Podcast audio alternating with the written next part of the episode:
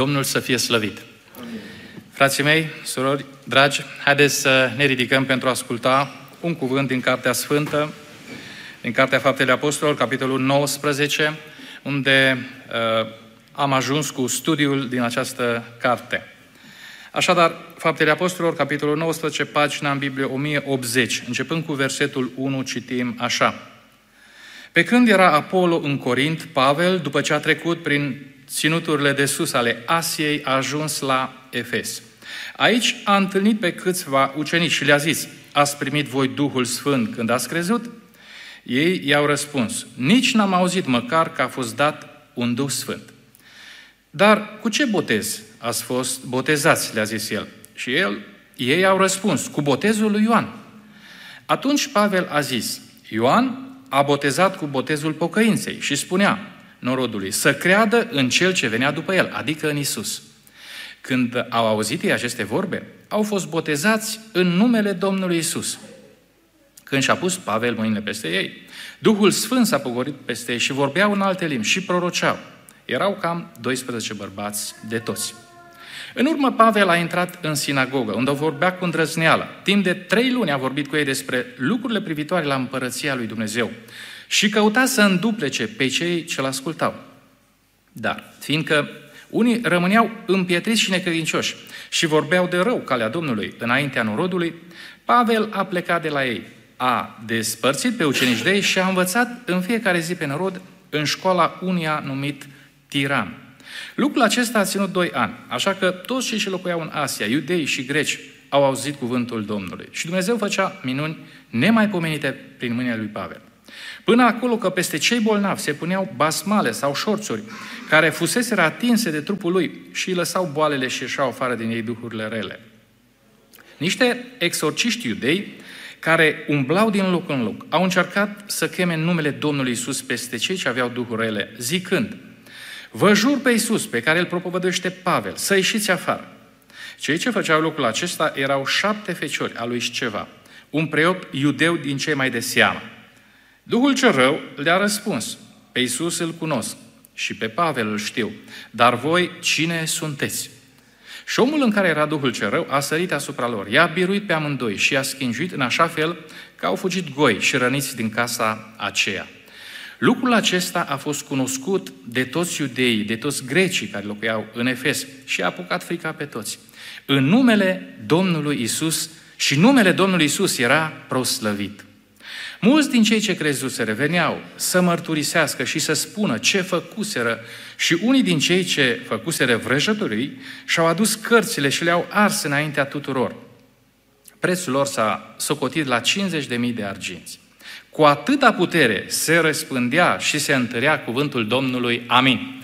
Vă invit să ocupăm locurile.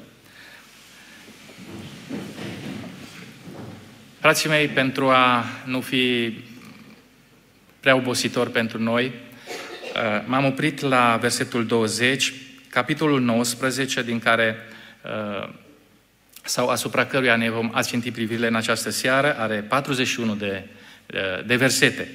Ce urmează în continuare, vedem și după acest aspect pozitiv, acest mare succes pe care Pavel, iată, l-a avut în lucrarea de propovăduire a Evangheliei, am văzut care era însoțită de semne și minuni. Dumnezeu lucra într-un mod uh, deosebit. Pavel uh, vestea cuvântul cu multă, multă îndrăzneală, îndrăzneală care nu venea așa dintr-un, uh, din puterea lui sau dintr-un uh, tupeu, dintr-o îndrăzneală omenească, ca să spun așa, sau din învățătura pe care el o avea, pentru că era un om învățat, un om uh, cult, dar venea din Uh, puterea Duhului Dumnezeu care era peste el. Și iată, aceste semne minuni întăreau cuvântul lui Pavel. Sigur că dacă citim în continuare, începând cu versetul 21 la 41, vom vedea și primejdia prin care a trecut Pavel. Uh, am văzut cum, uh, sau putem vedea aici cum în cetatea Efes, care era o cetate foarte importantă în acele vremuri, era un centru cultural, comercial și religios foarte important, uh, unde era un templu al zeiței Diana, un templu care era o uh, frumusețe nemaipomenită și uh, un lucru sacru, ca să zic așa, pentru cei din Efesul de atunci și care a fost construit de niște meșteri pricepuți care uh, se ocupau cu argintul, Dimitrie.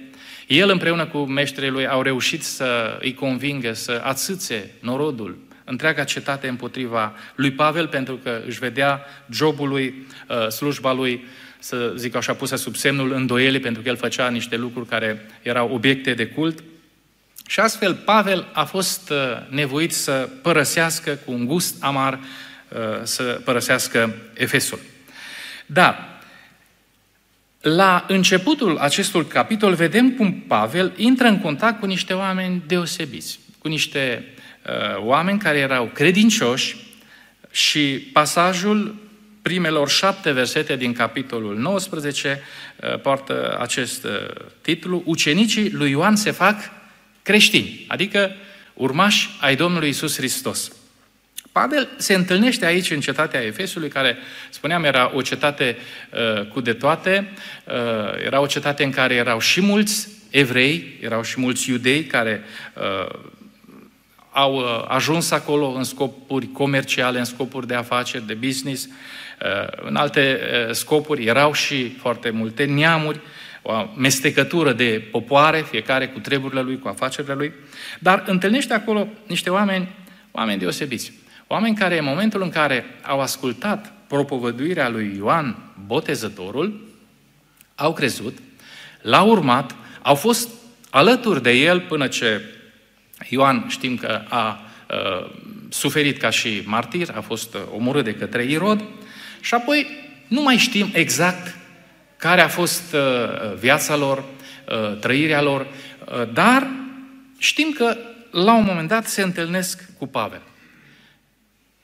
Nu știm exact cum de n-au intrat în contact mai repede cu Domnul Isus Hristos, cu uh, ucenicii Domnului Isus Hristos. Dar iată că niciodată nu este prea târziu. Probabil trăind în diaspora, trăind în afara, uh, în afara poporului Dumnezeu, în afara iudeii, uh, fiind niște emigranți, trăind în diaspora, spun, spuneam, uh, nu au venit mai repede în contact cu uh, ucenicii Domnului Isus Hristos. Dar ei au trăit în credința Uh, pe care o aveau în momentul în care au intrat în contact cu Ioan Botezătorul. Ei chiar s-au botezat, au uh, primit botezul pocăinței lui Ioan și venind acum în contact cu învățătura creștină propovădită de Sfântul Apostol Pavel, am văzut că uh, oamenii aceștia acceptă autoritatea supremă a Domnului nostru Isus Hristos.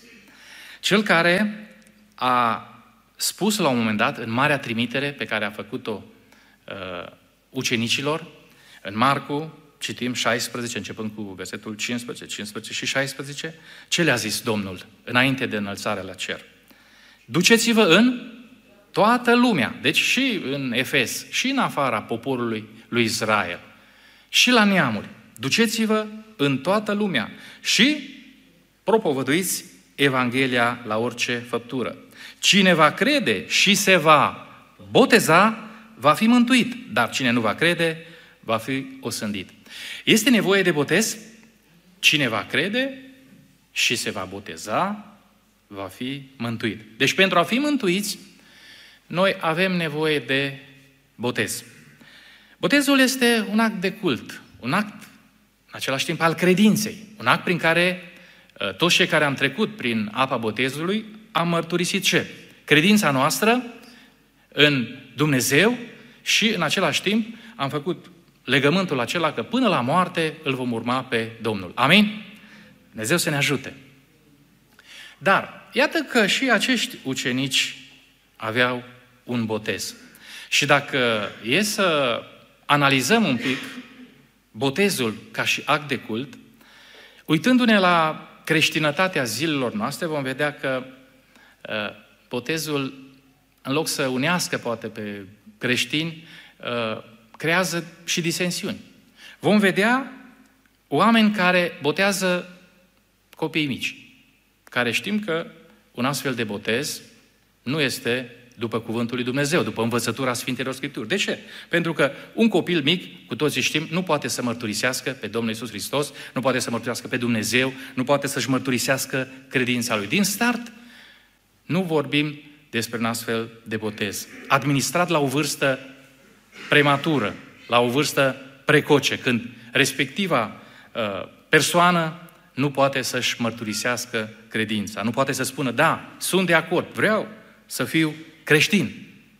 Dar, vedeți, în același timp, vedem nuanțe creștine care, din păcate, din păcate, uh, sunt derutate de ceea ce găsim în acest text, mai precis în, uh, uh, în versetul 5, unde citim așa, când au auzit ei aceste vorbe, adică învățătura Sfântului Apostol Pavel, au fost botezați în numele Domnului Isus. Ba mai mult, sunt nuanțe creștine care, bazat pe acest verset, sau pe Faptele Apostolilor, capitolul 2, versetul 38, unde Sfântul Apostol Petru, de data aceasta, ce le spune celor care au ascultat predica lui? Pocăiți-vă, le-a zis Petru, și fiecare din voi să fie botezat în numele lui Isus Hristos, spre iertarea păcatelor voastre. Apoi veți primi darul Sfântului Duh. Aceleași învățătură o găsim și în fapte, capitolul 10, versetul 48. Și a poruncit să fie botezați în numele Domnului Isus Hristos, atunci l-au rugat să mai rămână câteva zile la ei. Uh, au fost botezați cei din casa lui Corneliu. Vedeți? Uh, sunt oameni, din păcate, creștini care spun așa, chiar dacă, și de ce accentuez lucrul acesta? Pentru că eu cred că este nevoie. Am întâlnit nuanțe, am întâlnit uh, creștini care, deși poate au fost botezați odată în numele Tatălui, a Fiului și a Duhului Sfânt, așa cum se exprimă Domnul în Matei 28 cu 19, influențați de erezii, de învățături, care, nu așa, circulă. Suntem în uh, era internetului și uh, a informației care circulă atât de ușor. Au fost, ca să zic așa, îndruncinați în credința lor și s-au întrebat, oare chiar este botezul meu unul după voia lui Dumnezeu? Oare nu trebuie să mă mai botez încă o dată în numele lui Isus? Și au fost, dacă vreți, derutați de astfel de versete cum este cel pe care l-am citit în acest text. Frații mei, eu cred că lucrurile sunt foarte simple. Pentru toți cei care cred în Domnul Isus Hristos și în autoritatea Domnului Isus Hristos. Adică, uh, atunci când uh, în faptele apostolilor ni se spune că botezele efectuate atât de Petru cât și de Pavel au fost făcute în numele lui Isus Hristos, de fapt, am putea, dacă vreți, traduce sau explica această expresie prin cu autoritatea învățăturii dată de Hristos, adică a învățăturii lăsate de Domnul Isus Hristos. Pentru că Domnul Isus, înainte de înălțarea la cer, le-a spus exact, duceți-vă până la margine pământului, pe toți cei care vor crede, botezați cum? Sau în numele Domnului Isus Hristos, în numele Tatălui, a Fiului și a Duhului Sfânt. În învățătura și în autoritatea acestei porunci date de Domnul Isus Hristos, au acționat apoi primii creștini, atât Petru cât și Pavel. Deci nici de cum nu au venit cu altă învățătură, nici de cum nu au venit uh, distorsionând porunca Domnului Isus Hristos, cea privitoare la Sfânta Treime, la Dumnezeu Tatăl, Dumnezeu Fiul și Dumnezeu Duhul Sfânt. Adică nu poți să spui că uh, îl respecti pe Cel care este autoritatea supremă, Domnul Isus Hristos, Cel uh, care a venit și a dat viața pentru noi, în numele căruia, ne așa, ne adunăm ori de câte ori venim uh, în casa de rugăciune, ori de câte ori ne adunăm la rugăciune sau la învățătură din cuvânt, dacă nu aplicăm exact ceea ce spune cuvântul Sfânt. Așadar, acest botez pe care Pavel l-a uh, efectuat ucenicilor lui Ioan a fost cu autoritatea învățăturii date de Domnul Isus Hristos sau sub autoritatea învățăturii date de Domnul Isus Hristos, care s-a exprimat atât de clar în Matei 28 și cu uh, uh Matei capitolul 28, versetul 19, în care el a făcut marea trimitere ucenicilor și le-a spus să meargă în toată lumea, să facă ucenici, botezându-i în numele Tatălui, al Fiului și al Sfântului Duh. Frații mei, acesta, acesta cred că este botezul mântuitor, acesta este botezul la care uh, toți cei care uh, vor să fie mântuiți sunt chemați de cuvântul Sfânt. Așadar, să rămânem sub autoritatea lui Hristos Domnul. Amin? El este cel care ne-a lăsat porunca aceasta privitoare la botezul pe care trebuie să-l facem, astfel încât noi să ajungem mântuiți în a lui Dumnezeu împărăție. Sigur că, așa cum spuneam, uh, acești ucenici al lui Ioan, care cred că l-au iubit mult pe învățătorul lor, dacă atât amar de vreme cât a durat de la, uh, să zic eu, uh, omorârea lui Ioan și până la întâlnirea lor cu Pavel, au ținut învățătura privitoare la pocăință. Au ținut cuvântul sau învățătura pe care au primit-o uh, de la învățătorul lor. Au avut un mare respect față de Ioan Botezătorul. Și Ioan Botezătorul a fost un om deosebit. Însă, propovădirea lui Pavel a venit să le prezinte pe cel care este autoritatea supremă. Cel căruia i-a fost dată toată puterea în cer și pe pământ. Și vedem cum atât de frumos oamenii aceștia erau niște oameni deosebiți, am putea spune niște oameni pocăiți, pentru că ei au efectuat un prim botez, cel al pocăinței. Au acceptat faptul că sunt păcătoși, că trebuie să se apropie de Dumnezeu. Acesta a fost mesajul central al învățăturii uh, lui Ioan Botezătorul. A fost mesajul pocăinței. Iată, niște oameni deosebiți, dar care, în momentul în care au venit cu învățătura Domnului Iisus Hristos în contact, ei au acceptat autoritatea Domnului Iisus Hristos în viața lor. Așadar, mântuirea, am putea concluziona noi în această seară, este asigurată pentru toți cei ce recunosc autoritatea Domnului Iisus Hristos. Autoritatea învățăturii Domnului Iisus Hristos în viața lor. Și Dumnezeu să ne ajute să fim dintre aceia. Atât de frumos, după ce au fost uh, botezați în apă, vedem cum oamenii aceștia au fost botezați și cu Duhul Sfânt, ei au uh, uh, primit botezul Duhului Sfânt în momentul în care Pavel și-a pus mâinile peste ei și Dumnezeu să ne umple de Duhul Sfânt. Amin? Dumnezeu să ne ajute să fim plini de Duh și călăuziți de Duhul lui Dumnezeu. În al doilea rând, putem vedea că minunile și semnele sunt realități în viața celor ce proclamă autoritatea lui Dumnezeu. Vedeam ce minuni mari și semne nemaipomenite s-au, uh, s-au întâmplat. Și în versetul 11 citim așa, și Dumnezeu făcea minuni nemaipomenite prin mâinile lui Pavel. Un om care uh, proclama autoritatea Domnului Iisus Hristos, era unealta în mâna Domnului prin care Domnul a făcut semne atât de mari, uh, parcă nu le-am întâlnit nici în cazul Domnului Iisus Hristos, cele pe care le citim în versetul 12, până acolo că peste cei bolnavi se puneau basmale sau șorțuri care fusese atinse de trupul lui și îi lăsau boalele și ieșeau afară din ei duhurile rele. Dumnezeu are putere. Amin? Eu cred că Dumnezeu are putere și astăzi. Acum, depinde foarte mult de noi, de viața noastră, sunt convins de lucrul acesta, de relația noastră pe care o avem cu Cel care are toată puterea în cer și pe pământ, de modul în care noi știm să proclamăm autoritatea Domnului nostru în mijlocul lumii acestea încăpățânate și rele și păcătoase în care trăim, dar nu doar așa o proclamare la nivel verbal, rostită cu gura. Poate este prea puțin. Nu poate, sigur.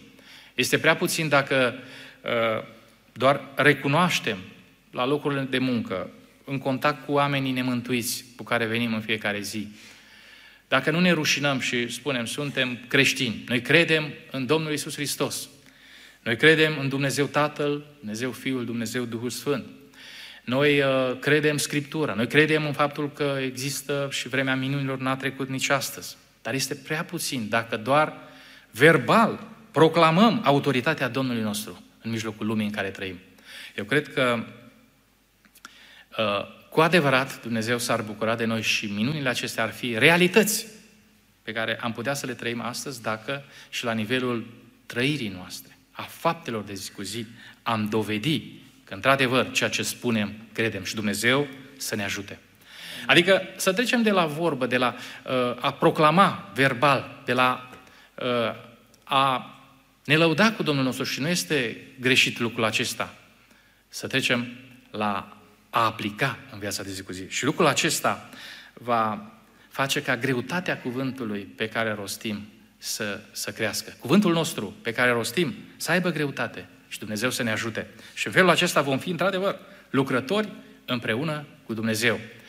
Oameni de care Dumnezeu nu se va rușina și dacă va fi nevoie uh, sau în momentul în care El va hotărâ să facă chiar minuni, chiar semne, chiar atunci când uh, ne rugăm pentru cei bolnavi, să se întâmple lucrul acesta și Dumnezeu să lucreze. Amin.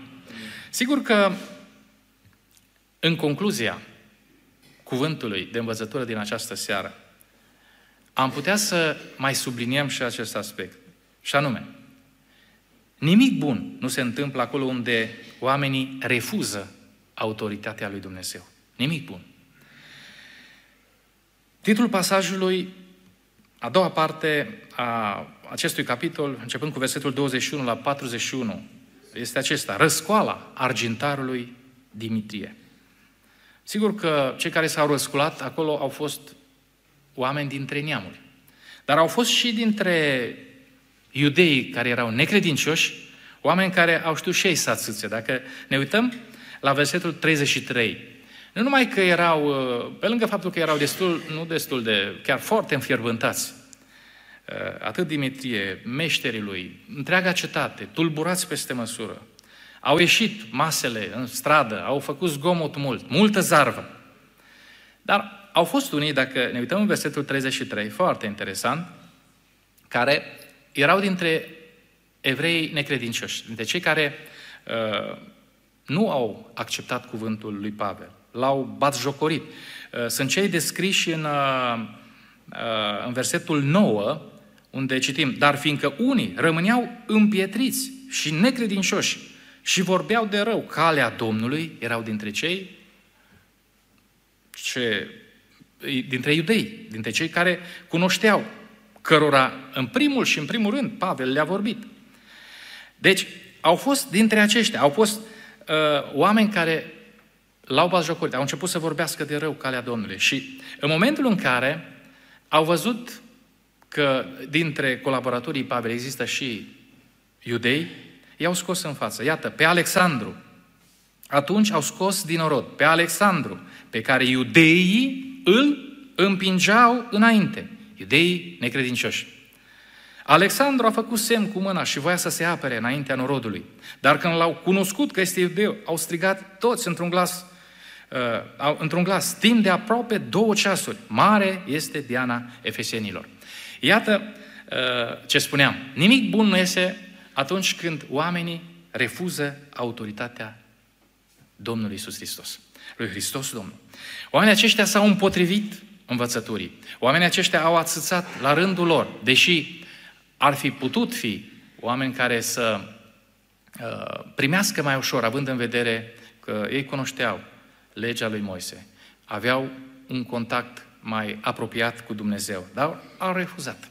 Au refuzat să se supună autorității lui Dumnezeu și în felul acesta au contribuit la această uh, răscoală și la plecarea uh, lui Pavel, așa, cu un gust amar și parcă am putea spune cu o lucrare uh, nedesăvârșită, neîmplinită, nu dusă până la capăt.